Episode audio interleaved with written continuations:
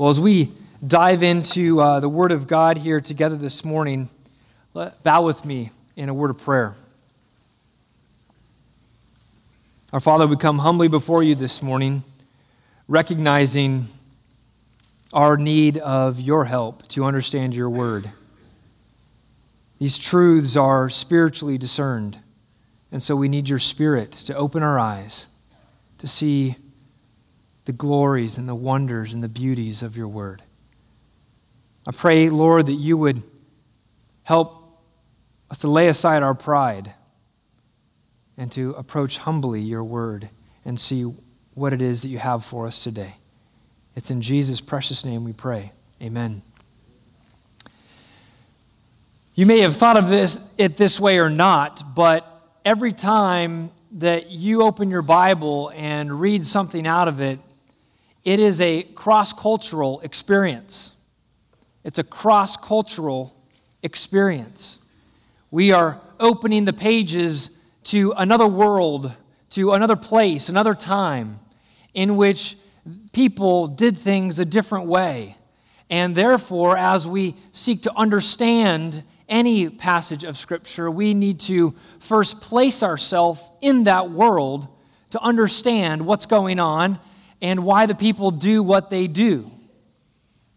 And so we have been spending time as we have been introducing or opening the book of Luke here. We've been spending time on the front side getting situated in this foreign world of the first century Israel.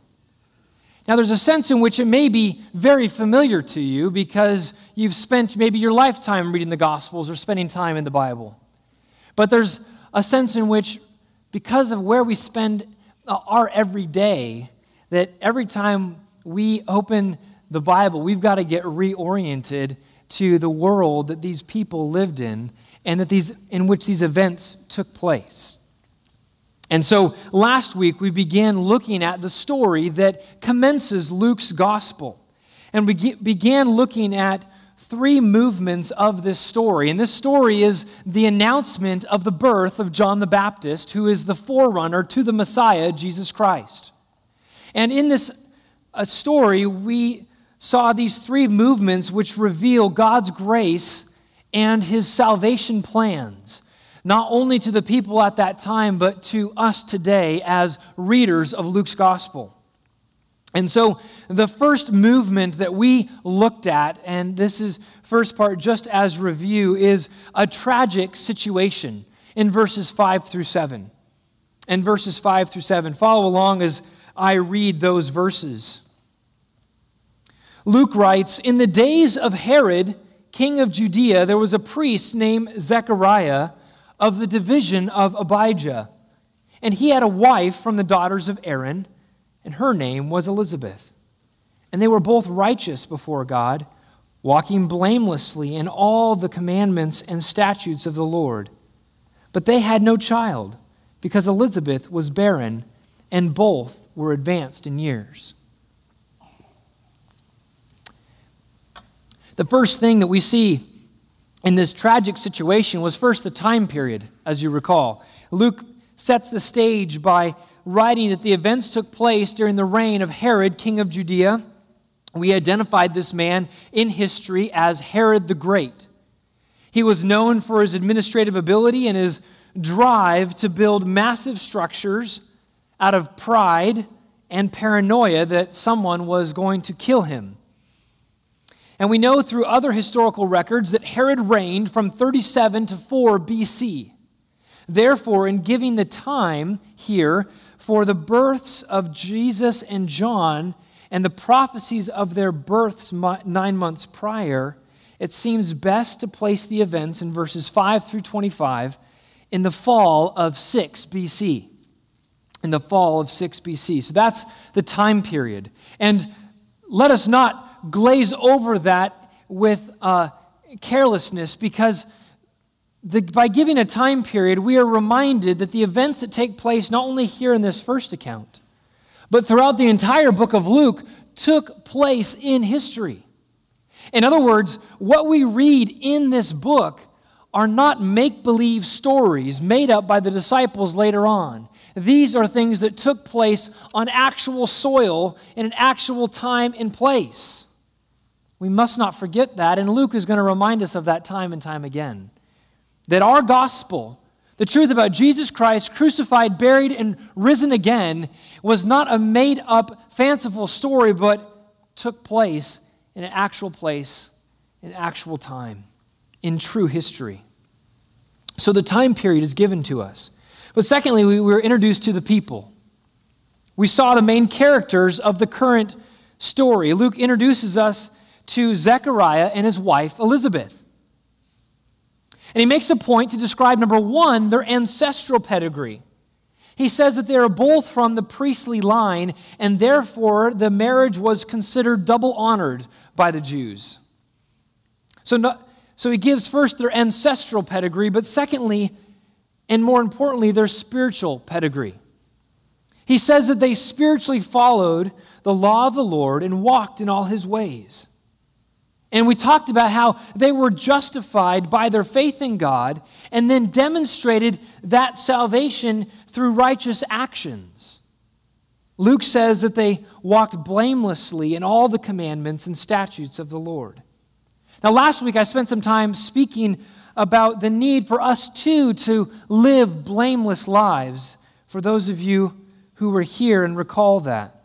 And I'd like to just clarify a couple points regarding that. I believe uh, what I said may have uh, not been as clear as possible. And so, as we speak about blamelessness, particularly blamelessness for us in our lives today as New Testament believers, there's two great realities involved in our blamelessness that the Bible speaks of.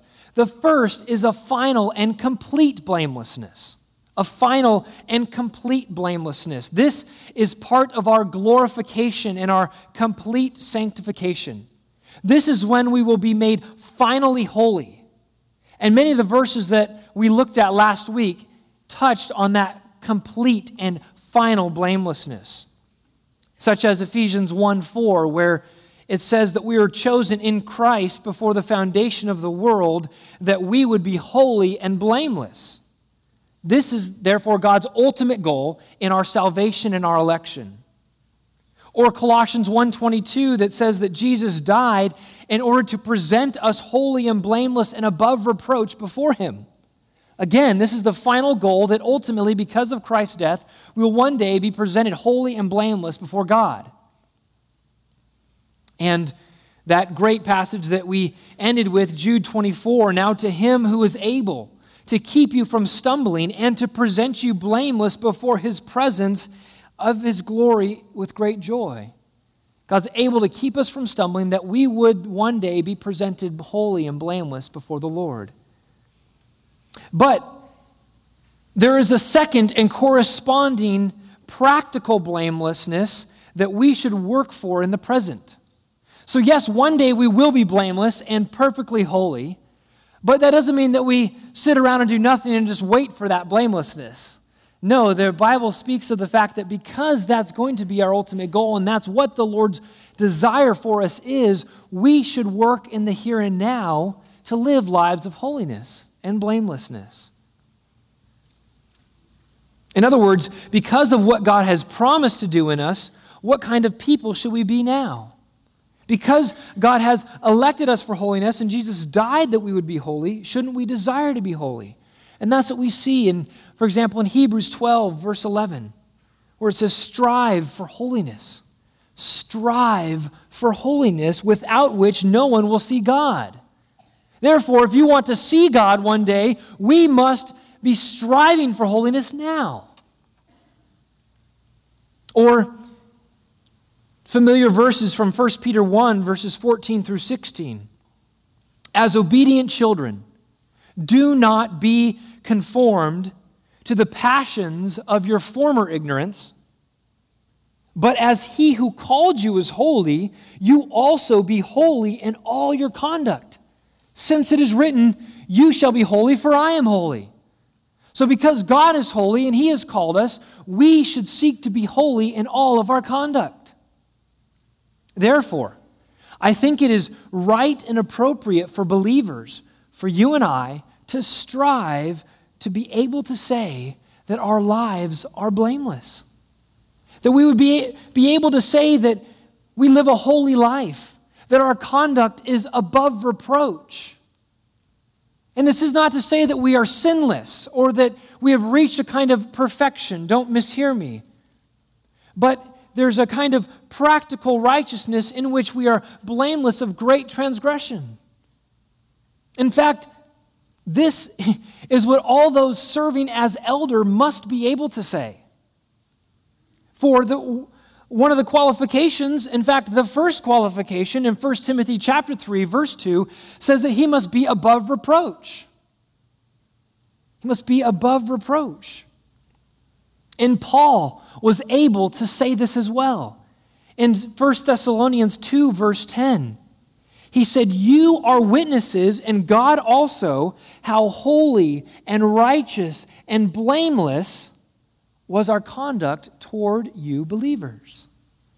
Paul knew that as he spent time with the Thessalonians, that he had holy and above reproach conduct.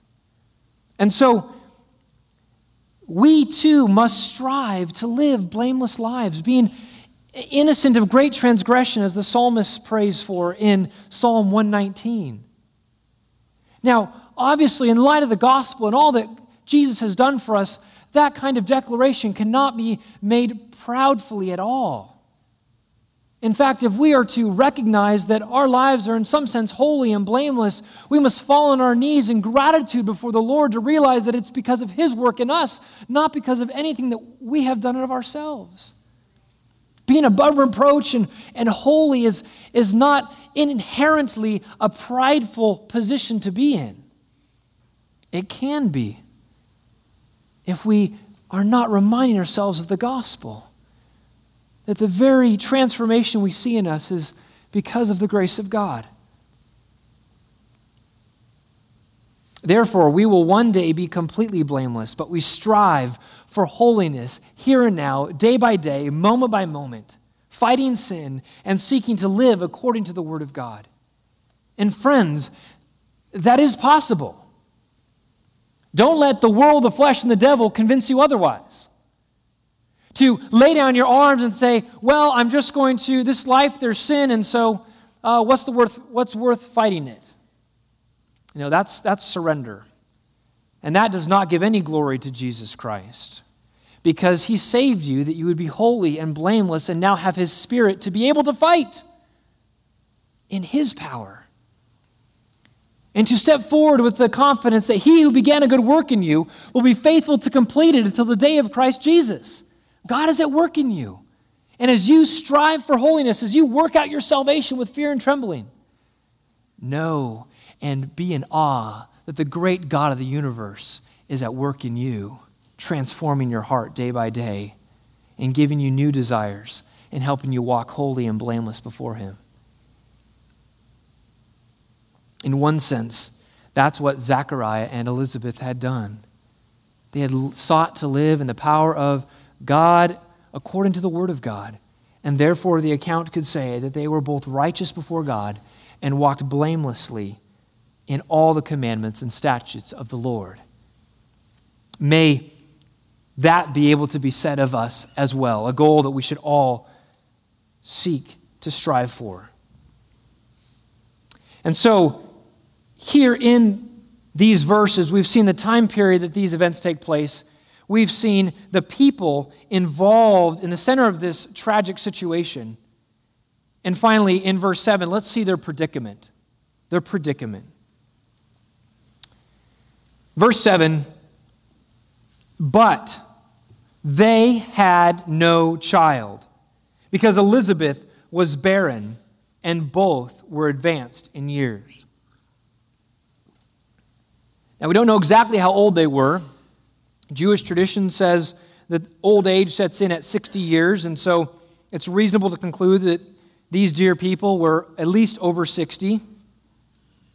For the Jewish mind, this verse 7 would have elicited at least two responses. The first is that it's a shocking punchline to what we've just read. Verse 7 would have been a shocking punchline to verses 5 and 6. Because you see, children were seen as a blessing from the Lord. Psalms 127 and 128 in particular speak of this blessing. Psalm 128 reads, Blessed is everyone who fears the Lord and walks in his ways. You shall eat the fruit of the labor of your hands. You shall be blessed, and it shall be well with you. Your wife will be like a fruitful vine within your house. Your children will be like olive shoots around your table. Behold, thus shall the man be blessed who fears the Lord. And so, you fear the Lord, the psalm says, and you'll have many children around the table. And here we have a man and a woman who fear the Lord, and their table is empty. And in prior times, prior to the modern age, children were your business succession plan, they were your social safety net, they were your retirement plan. And so people had many children to eh, been able to take care of them in old age, particularly as child mortality was high as well. And so therefore, for them to hear of a morally exemplary couple who was childless was shocking. But the second response would, would have, for, for the, the Jew who was well read of his Old Testament, it would have clued him in to something else that's going on here. Because biblical history has shown that there have been other couples who have been old and childless, and it's exactly the, the setting of the stage for God to do something miraculous.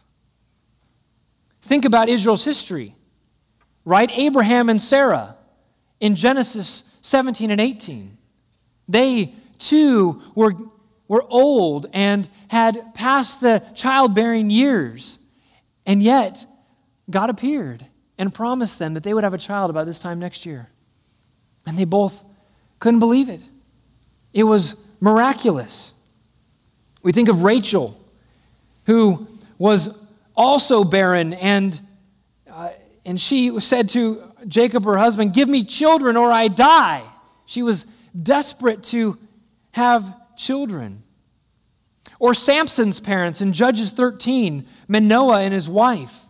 They too were barren, and yet they were given a child by special miracle of the Lord. And of course, Hannah. Hannah in 1 Samuel chapter 1, who's barren and is crying out before the Lord at the tabernacle and just weeping, asking that God would bless her with a child. And he does. And, and through all these examples in Israel's history, the closest parallel, as we've seen, is Abraham and Sarah, who were not only barren, but were beyond the childbearing years. And therefore, it was a practical impossibility that a child would ever come. And so we read the description of this dear couple and we are moved to empathy, are we not? This dear couple that has longed for a child, and here they are without one. We can sense the desperate longing of their hearts.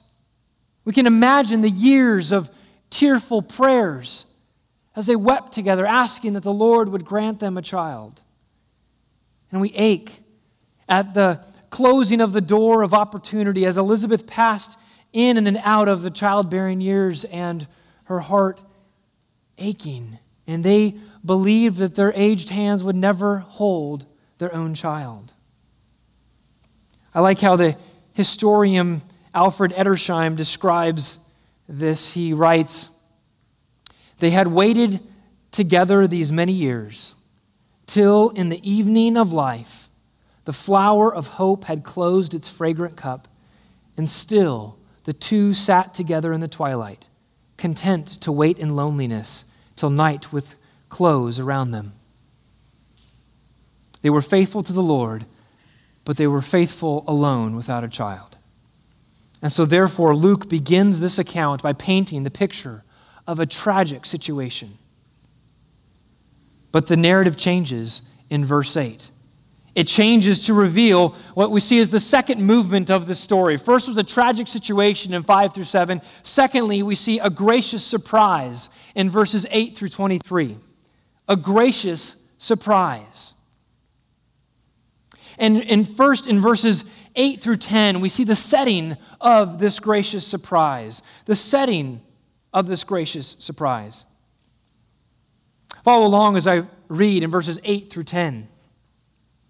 Now, while he, Zechariah, was serving as priest before God, when his division was on duty, according to the custom of the priesthood, he was chosen by Lot to enter the temple of the Lord and burn incense. And the whole multitude of the people were praying outside at the hour of incense. The first thing we see in the setting of this gracious surprise is the place. Where is this taking place? It's the temple. He zooms in on the temple. Now, the temple in the first century was the greatest architectural project that Herod the Great had constructed. He wanted the Jews to be appeased, he wanted them to like him, and so he gave them a beautiful temple and he spared no expense. The rabbis, in fact, were recorded as saying, he that has not seen the temple of Herod has never known what beauty is. They were so confident in the beauty of that temple. And when we speak of the temple or we read of the temple in the New Testament, it can often return, refer to the actual temple building, but it can also refer to the whole temple complex. And I have a map or illustration for you. This is what's called the Temple Mount. And this is a large structure that in the very middle is the actual uh, temple complex, and then the tall building, kind of here that we'll zoom in on a little bit, is the temple proper, the actual like temple building where the holy place and the holy of holies is. But there's all these courts that are around it, and this huge, massive structure that uh, upheld the temple uh, proper. And this was be able to this was large to enable many pilgrims to come to Jerusalem and worship, particularly during the feasts such as Passover and whatnot. Uh, you can see up at the north side of the Temple Mount is a fortress known today as Antonio uh, Antonia Fortress, and that was built there by the Romans to watch all the activities on the Temple Mount so that there was no insurrection or anything that would take place. In other words, reminding the Jews that everything happened under the watchful eye of Rome. So, this we can read of the temple or going into the temple, and it could mean going up onto this Temple Mount area. Uh, Jesus overturning the, the tables in the temple very well took place within the portico over here, um, but all can be regarded as the temple. And the base for this structure can still be seen today. For those of you going to Israel in the spring, you are going to stand next to massive, massive stones that still are the base of this original structure. You can see Herodian stones that were uh, quarried somewhere in the land of Israel and brought to the Temple Mount and built there. It's absolutely incredible, and, and the foundation of which is still in place today. So, this is known as the Temple Mount. It's, it's mounting, it's holding up the temple. And this temple and the Temple Mount dominated the city of Jerusalem. And so next we have an illustration of the city of Jerusalem. And the Temple Mount is up here in the upper right. It's up on Mount Moriah. Uh, going down to the right of it was the Kidron Valley, and off the picture, up the side, was began the Mount of Olives that would then crest to the east of Jerusalem. And uh, you can see that this Temple Mount structure was absolutely massive in the city of Jerusalem. And then you can see the city walls that came. This is the Pool of Siloam down here. These were uh, Herod's palace up this way. And uh, we'll, we'll continue to reference this uh, city of Jerusalem as we go through the gospel and the different events that take place by it. But just, just to see the dominance that the temple had in the city of Jerusalem. Before our purposes this morning, our passage here in Luke 1, the temple proper is the focus of the narrative. And so we have uh, another illustration that zooms in on the temple complex. And what we have here are different courts that, that lead up then into the temple proper. So the setting of this gracious surprise takes place here in the temple complex in Jerusalem.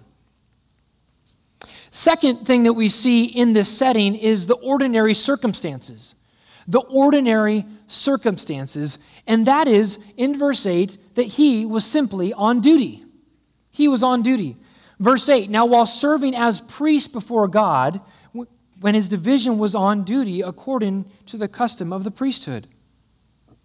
And so these verses give us very ordinary circumstances. There's nothing strange taking place here.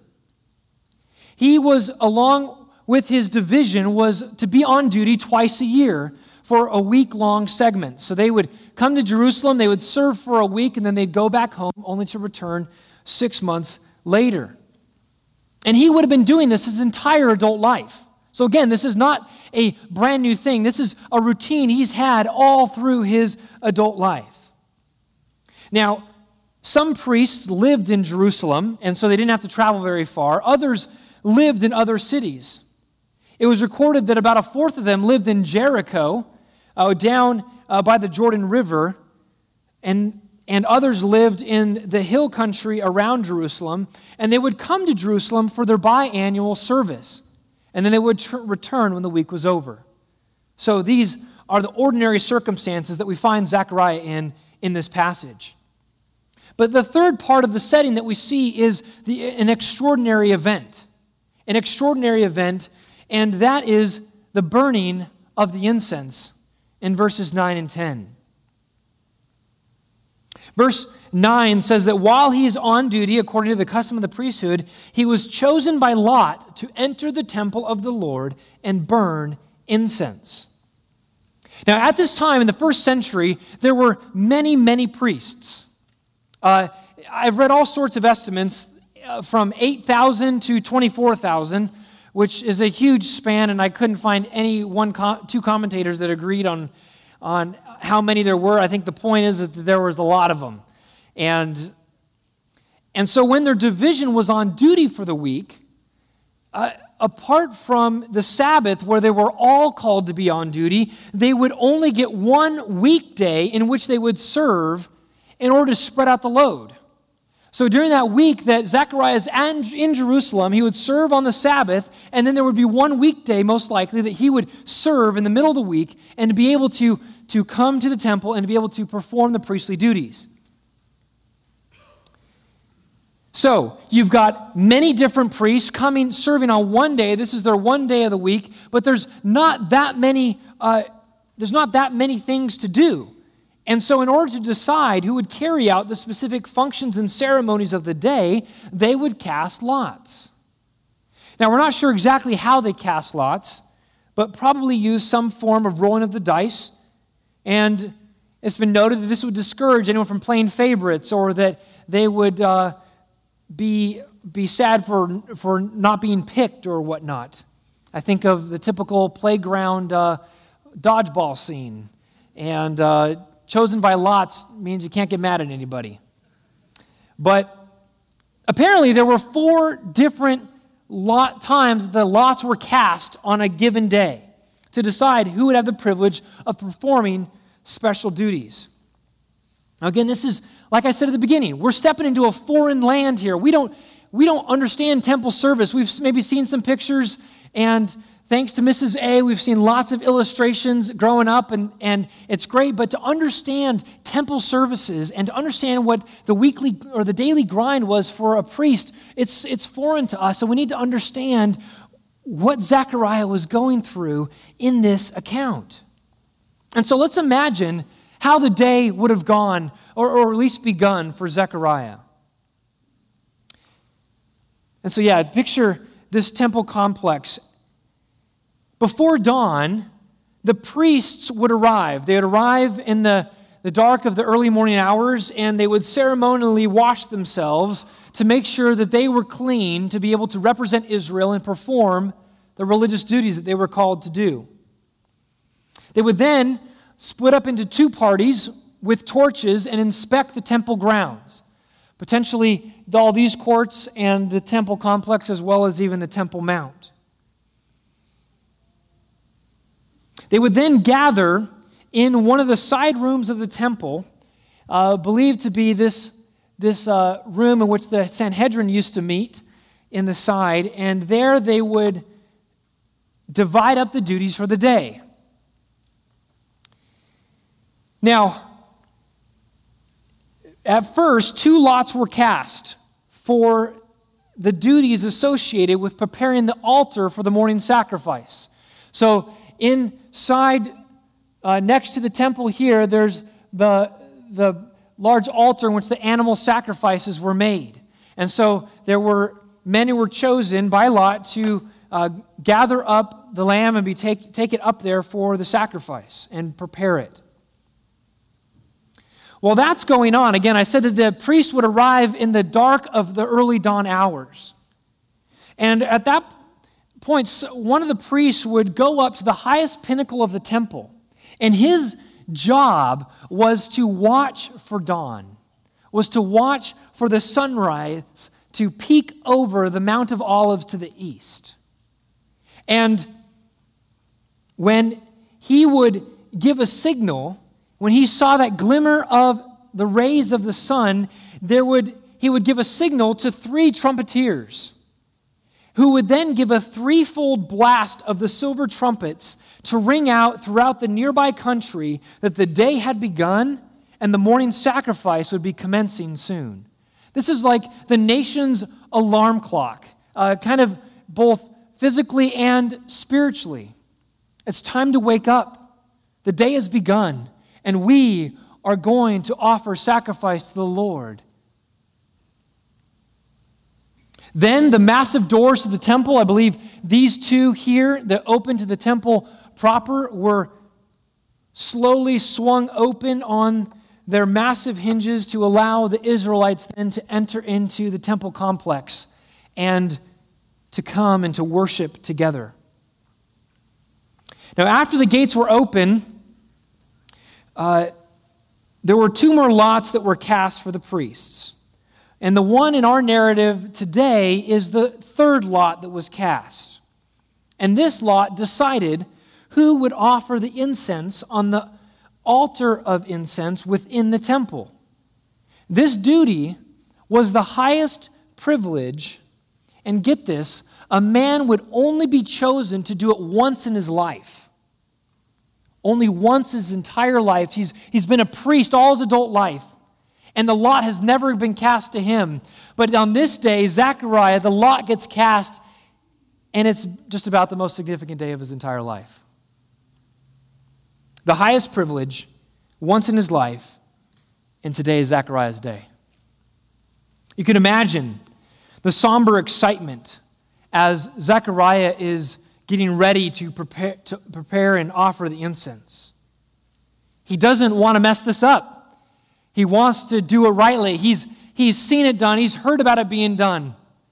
And now it's his turn for his hands to take that incense into the holy place.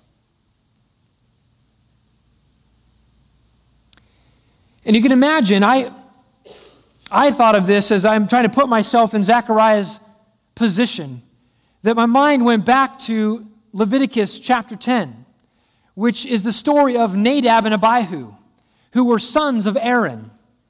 Aaron being the first priest, and, and right after the priesthood is established, Nadab and Abihu, it, we're told in Leviticus chapter 10 that they went in to offer incense and they offered an unauthorized fire. Something about what they put on the altar of incense was abominable to the Lord, and fire came out from the Lord and consumed Nadab and Abihu right there in the temple. So you can imagine that every priest after that fact goes in to offer that incense with fear and trembling, don't you think? They don't want to mess it up. They don't want to see fire come out from before the Lord. Therefore, I can, I can imagine a certain amount of trembling and, and, and trying to make sure everything is, they're rehearsing everything in their minds. Because he understood that if he messed this up in some way, he potentially could lose his life. Now, as I said, this was one of the highest privileges. It was considered the highest mediatorial act on that day because it represented Israel's prayers before the Lord. And the priest, this priest who was offering the incense, would go in and approach the Holy of Holies. He wouldn't go inside the Holy of Holies, but he would get the closest that anybody would on that day to the presence of God behind the veil. And while he is inside preparing for this act of worship, verse 10 tells us that the multitude is outside praying. It says, And the whole multitude of the people were praying outside at the hour of incense. The sacrifice had already been offered on the altar, and now was time for the offering of the incense. It says that they were outside. And I think that the best understanding of that is that they were in what was called the court of the women, which is this large court when they first walked into the temple. The court of the men was through these double doors, and then the court of the priest, and then into the temple itself. But it's speaking of a multitude. I think that this space would have allowed for men and women to worship together, to uh, be praying silently as they wait for this incense to be offered. But it, they could have been spilling into the court of men, even closer to the temple as well. We, we're not entirely sure. But it's essentially out, definitely outside the temple proper. And so at this point, the Israelite worshipers have come and have prostrate themselves, and they're facing the temple and the altar. They're praying. They're offering unspoken worship as they've reflected upon God's grace to them personally and, and upon them as a nation. And, and there's prayers of longing that the Messiah would come that they've hoped for and prayed for all these, all these centuries.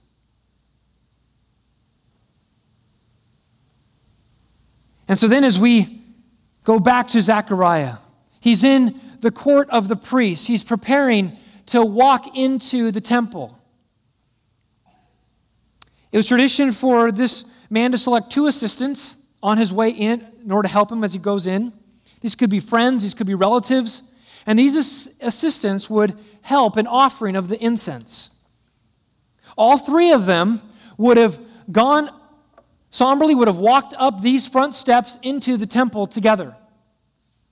Can we uh, flip to the illustration of the temple proper? So these front steps, they would have started walking up these together as the nation, as it were, were all out in the other courts behind them, praying and watching them go in to offer their praise on their behalf, prayers on their behalf into the holy place. And so they would enter in. This is a cutaway just to help us see what's inside here, uh, which I'm sure you can all see loud and clear from way back there, right? Um, but they would come to walk into the temple area and stop at a predetermined spot. It was at this point that they were then focused on the altar of incense. And before we cut to the picture of the altar, um, you can see the veil that's right here, that is again cut away to show the Holy of Holies inside. But right before this veil, there's a, a little. Uh, it shows a, a, scale person there before the altar of incense. And so you can see it's closest to that veil, it's the closest to the Holy of Holies. We can cut to the illustration of the altar of incense. This uh, was situated equidistant from the north and south walls of the temple, and yet was on the far west side of the room, as I showed you, close to that thick veil. God had given the instructions to Moses back in Exodus chapter 30 of how this altar was to be built. It's roughly about three feet high and a one and a half feet square. And so the three men stood there uh, a certain amount of distance away from this altar. The assistant number one would step forward and would reverently remove the, the remains left on the altar from the previous evening's sacrifice or service. he would then leave the building, exiting backwards in worship, leaving the priest and his other assistant. Assistant number two would then step forward, and he had in his censer coals that were taken from the bronze altar outside that uh, had the, that the, that the uh, animal sacrifice was offered on. And he would scoop up some coals and he'd bring those hot, glowing coals into the holy place. And he would now step forward and he would place those coals on the altar of incense. And the second assistant would then worshipfully exit backwards and out of the holy place. And so Zechariah would then be left alone. And we've got, again, we've got to feel the magnitude of this moment. The whole nation, as it were, is holding its breath. The worshipers are outside, they're prostrate before the Lord praying. They're waiting for Zechariah to finish and to come out, and the priest then would, would, would show up on the steps and he would bless the nation and bless the worshipers. So they're, they're waiting for this man to offer their prayers on their behalf and then to come out and bless them in indication that their prayers have been accepted. And so the people have seen the two assistants exit out of the temple. So now they know it's up to Zechariah to finish his task on behalf of the nation. Inside, Zechariah, again, is in the middle of the biggest day of his life. He waits until the signal was given by some instrument, and at that point, he would go forward, he would place incense on the glowing hot coals of the altar. This incense that he offered was a unique blend of spices that God had given the recipe for in Exodus 30 as well, in which God told Moses Take sweet spices, stacte, onycha, and galbanum, sweet spices with pure frankincense. Each shall there be an equal part, and make an incense blended as by the perfumer, seasoned with salt, pure and holy. And so this is what he has, and he's about to spread it on the altar when the signal is given. He'd wait until he see it kindling and beginning to burn, and the smoke arising from it. And then he would bow down and worship and reverently then with, reverently withdraw from the holy place himself. But this scripted routine will be disrupted today by an unexpected visitor. This routine that he has so scripted in his mind and that he knows exactly what he's supposed to do and he doesn't want to mess up and it is interrupted. And here, after the announcement of this gracious surprise, or after the setting of this gracious surprise, we see the announcement of the gracious surprise in verses 11 through 17. As Zechariah is performing his duty, being as careful as he can, suddenly an angel of the Lord appeared to him. Now, we don't know when in this whole process this angel showed up, but I would guess that it was after the two assistants had left, and maybe even after he had put the incense on the altar and he's, he's bowing and saying prayers before the altar. But we don't know. It's at some point in this routine.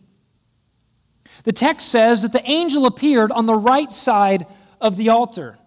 Look at it in verse 11. And there appeared to him an angel of the Lord standing on the right side of the altar of incense. Now, the right side is an important, he could have just said, an angel standing beside the altar, and we would have gotten the point that an angel showed up. So, why the right side? And what is, where exactly is the right side? Well, it'd be natural for us to think of Zechariah's perspective, right?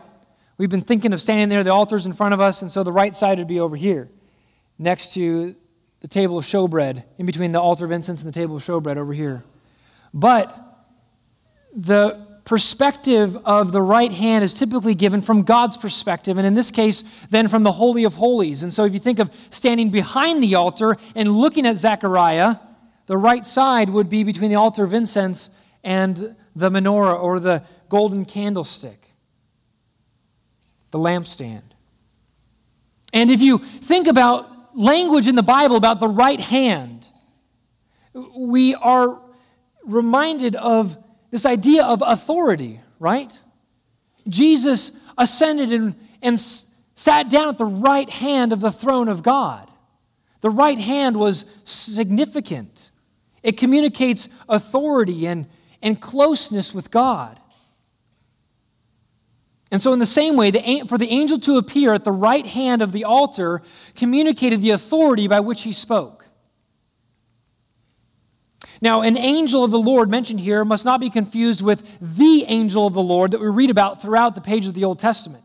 The angel of the Lord was more closely identified with Yahweh himself. And in fact, I believe that it was the pre incarnate Christ, it was the second person of the Trinity making an appearance uh, as an, the angel of the Lord throughout the Old Testament, whereas the angel here is different. He's, a, in one sense, a simple messenger for the Lord but as we'll see, not so simple. The word angel simply means messenger, and so uh, that's the duty and the role that they performed. They brought messages for the Lord. In this case, we find out that the angel's name, we'll find later on in the account, was named Gabriel. Now, how did Zechariah respond to seeing this angel? Look at verse 12. And Zechariah was troubled when he saw him, and fear fell upon him. Fear fell upon him. Don't you think you'd be afraid too? I mean, again, the biggest day of your life, you don't want to mess anything up. You have the story of Nadab and Abihu getting smote by the Lord in the back of your mind, and all of a sudden, you get a representative of God Himself standing right in front of you, and you're thinking, oh, shoot, what did I do? And so he's freaked out, legitimately freaked out. I mean, the text says that he was troubled and fear fell upon him, doubling up the reality that he is scared. But this was a common reaction for those who witnessed angelic messengers because they recognized that they were there on behalf of the holiness of God, on behalf of the holy God. And we don't have time to turn there, but this happened with Gideon in Judges chapter 6, verse 22. When the angel appeared before him, and Gideon goes, Ah, what are you doing here? Or Samson's parents. Uh, an angel appeared, told them that they're going to have a son, and he leaves, and they go, We're going to die. we just saw the Lord. Um, Daniel sees an angel and he falls like a dead man and just collapses. I mean, fear is just this natural response that seizes these people that legitimately see an angel of the Lord. And it's also an appropriate response. I mean, no other response would, would really be due. I mean, he, he wouldn't jump up and down for joy and get all excited and happy. Yay, an angel showed up! I mean, that wouldn't fit. Uh, he wouldn't be sad. He, he's, he recognized there's a fearful awe that is, is coming into that moment. He is closer to the awesome presence of Yahweh than he's ever been before in his life. The Lord, the presence of the Lord is directly behind that curtain. And as he gets to that closest point he's ever been, he suddenly sees a messenger of the Lord. And so I wouldn't be surprised if Zechariah's life flashed before his eyes. He thought his life was over. Because remember that purity and holiness were crucial to their performance on duty. And he knew deep down that even though he was blameless and he was righteous, a righteous person knows that deep down they're unworthy before a holy God. And Zechariah knew that. That he was only there and only able to be worthy and holy because of the work of God. And he knew that even though he had obeyed God's commandments, he still had a sinful heart. And so he, no doubt, probably thought that the angel was there to dispense judgment upon him. In such a high stakes situation, he felt the piercing light of God's holiness. He would have agreed with the psalmist in Psalm 130 that we saw this summer, where he writes, If you would, should count iniquities, O Lord, who could stand? And Zechariah knew that he couldn't stand in that piercing light of God's holiness. Now, you and I are not likely to face an angel this week, but we too should come face to face with the holiness of God. We need to see ourselves evaluated, not based upon the standard of others, but upon the standard of God's holy character expressed in His holy word. And when the spotlight of God's word is shown into our hearts, we see how ugly it is. And just like Isaiah, who saw a vision of the Lord and exclaimed, Woe is me, for I am lost. For I am a man of unclean lips, and I dwell in the people, midst of a people of unclean lips. For my eyes have seen the King, the Lord of hosts. So we should cry out in repentance when we see the holiness of God. Now, the Christian life is not one of constant dreaded fear before God because we, praise God, are in Jesus Christ. We are, we are in the Son of God, and we have been justified by faith, and we are accepted fully and completely.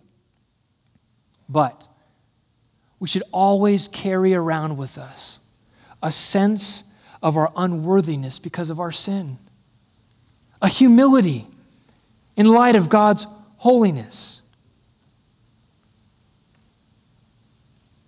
Now, I know that there's some of you here today that you don't have a great sense of God's holiness, that you think you're doing okay, that you've kind of figured out life and you're cool with how life is for you. But you haven't evaluated yourself according to the standard of God's word. And if we look there and see that God's standard is perfection, therefore be perfect as my Father in heaven is perfect, Jesus says in Matthew 5 48. And as I mentioned earlier, that we are to strive for holiness without which no one will see the Lord. Salvation is dependent upon us having a holy fear of the Lord and coming upon our knees before Him and crying out that He would save us from His judgment upon our sin. Because the only salvation that we have is found in the Son of God. The only safety from the wrath of God is found in the Son of God. And that is by placing our faith in Him, that His death upon the cross and His resurrection from the grave was sufficient to pay for your sins and for mine. And that is the only way that one day when we all stand before the presence of God, that we can stand confidently before Him. If you should count iniquities, O Lord, who could stand? In our own iniquities, we can't stand. But standing in Christ, we will be able to stand faultless before the throne. And that life of a free record and all of your sin washed away and forgiveness forevermore is offered to every single one of you. All you need to do is cry out to the Lord right where you're at ask Him to save you, to be merciful to you, and confess of your sin of ingratitude and rebellion against Him, and life will be given to you. Come to Christ this morning and find life in His name. Let's bow together in a word of prayer. Our Father, forgive us for not keeping with us a sense of your majestic holiness, of not walking in the fear of the Lord. But I pray this morning that you would help us to see what Zechariah felt was 2,000 years ago that you are an awesome and holy God and you are able to end our lives if it be your will. You are the sovereign over us. But we thank you that you have provided your Son, Jesus Christ, so that we do not have to stand before you in our filthy rags, but we can stand in the righteousness of Christ and be accepted forevermore. We praise you for this in Christ's name. Amen.